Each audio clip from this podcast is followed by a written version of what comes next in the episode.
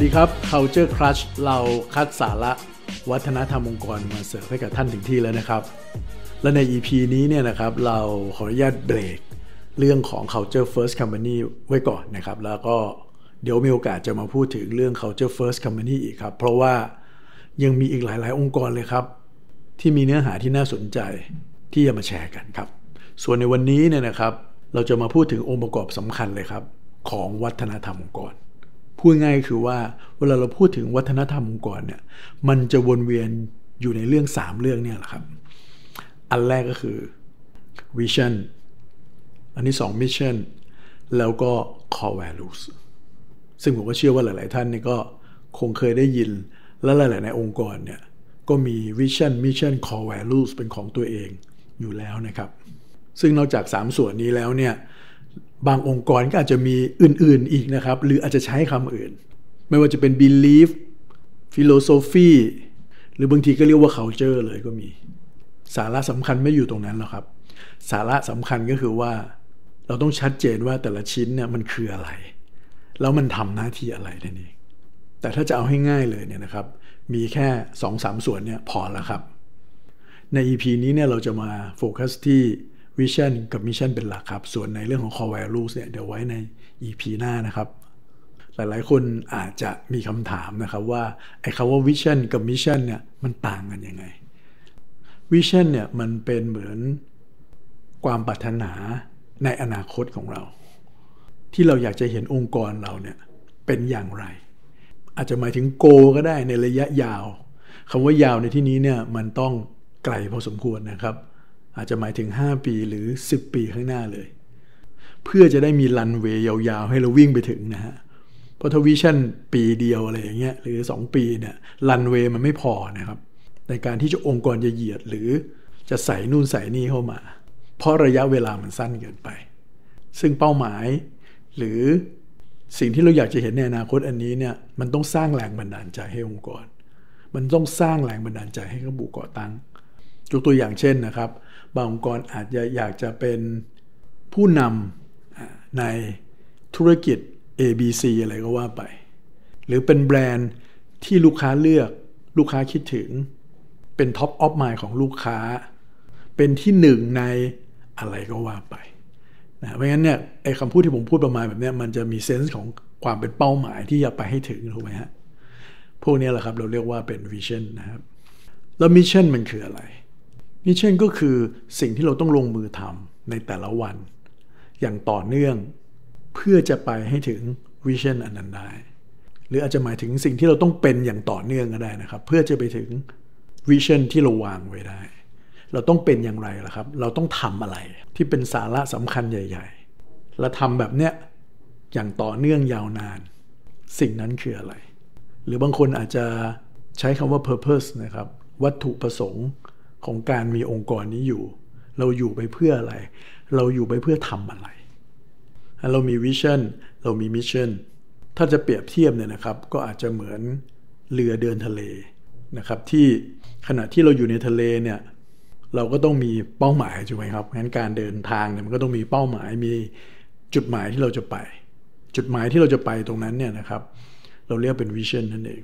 ซึ่งเวลาเราพูดถึงทะเลเนี่ยจุดหมายที่ว่าบางทีมันมองไม่เห็นเลยนะครับ มันมองไม่เห็นเกาะ มันไม่เห็นพื้นแผ่นดินอีกฝั่งหนึ่งที่เราจะไปด้วยซ้ำไป มันเห็นแค่ขอบฟ้า ขอบน้ำเท่านั้นเองคำว่าขอบฟ้าขอบน้ำตรงนั้นเนี่ยแหละครับ เป็นวิชั่นครับ เพราะว่าเราฟังแล้วเนี่ยเป้าหมายตรงนั้น มันอาจจะยากที่จะไปถึง เพราะมันไม่เห็นเกาะปลายทางมันไม่รู้อยู่ตรงไหนด้วยซ้ำไปอันอย่างที่ผมบอกครับ เวลาเราพูดถึงวิชั่นมันจะต้องมีระยะทางมันจะต้องมี ระยะเวลาที่ทอดยาวไปพอสมควร แต่ถ้าไปถึงแล้วมันคุ้มค่า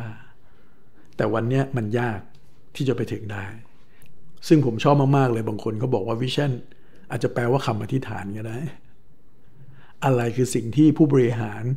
ผู้ก่อตั้งหรือคนในองค์กรอธิษฐานร่วมกันอยู่เสมอ เพื่อจะให้เกิดสิ่งนั้น อันนั้นแหละครับคือ vision ขององค์กรอะแล้ว mission ในภาพเปรียบเทียบเนี่ยมันคืออะไร ในภาพเปรียบเทียบของเรือเดินทะเลเนี่ยไอตัว mission ก็เหมือนกับเข็มทิศนั่นเอง ที่จะพาเราไปถึง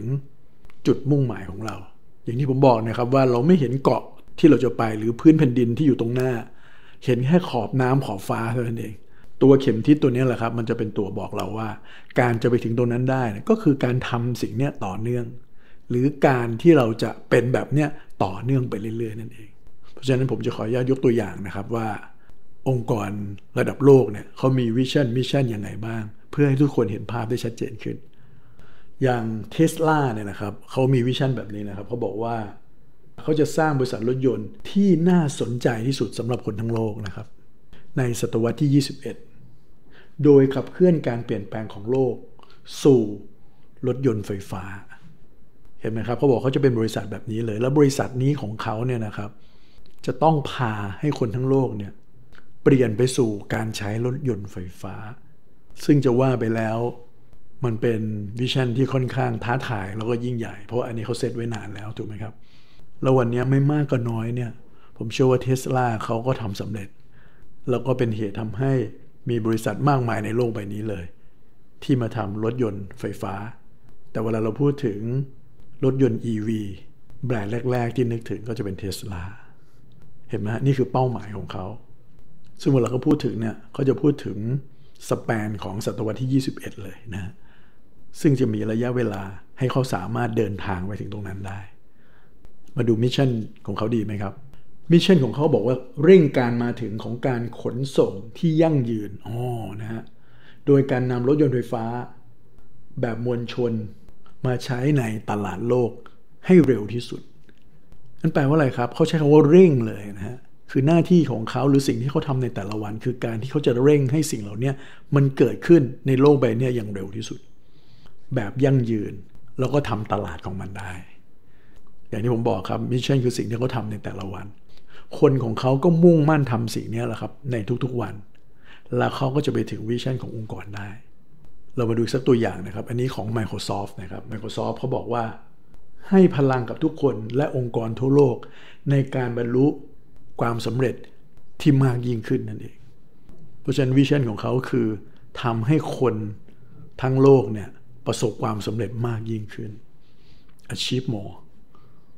ส่วน mission ก็คือ ภารกิจของเราคือการเติมพลังให้กับทุกคนและองค์กรทั่วโลก ในการบรรลุความสำเร็จนั้น มันจะสอดคล้องกันใช่ไหมฮะ vision จะเป็นเรื่องของการที่จะสำเร็จมากยิ่งขึ้น ส่วน mission คือสิ่งทุกวันก็คือเติมพลัง energize คนและองค์กร เพื่อให้ประสบความสำเร็จมากยิ่งขึ้น จะว่าไปแล้วทั้งสองบริษัทเนี่ยก็มีทั้ง vision และ mission เนี่ยที่ค่อนข้างจะมีพลังพอสมควรเลยครับ ก็เป็นตัวอย่างที่ยกมาให้ทุกๆท่านดูนะครับ vision mission เองเป็นส่วนประกอบที่สำคัญในการสร้างวัฒนธรรมองค์กรนะครับ เพื่อที่จะให้คนในองค์กรเนี่ย รู้ว่าเราจะไปไหน และเราต้องทำอะไร ส่วนในรายละเอียดของเป้าหมาย องค์กรก็จะแตกออกมาเป็น goal ของแต่ละปี หรือย่อยไปกว่านั้น พร้อมกับตัวชี้วัด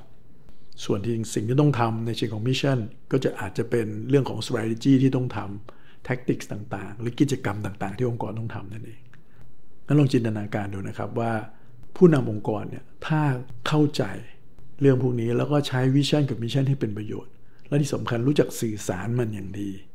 เพื่อสร้างแรงบันดาลใจให้คนในองค์กรเนี่ยมันจะมีส่วนช่วยมากเลยครับ ในการรวมพลังคนในองค์กร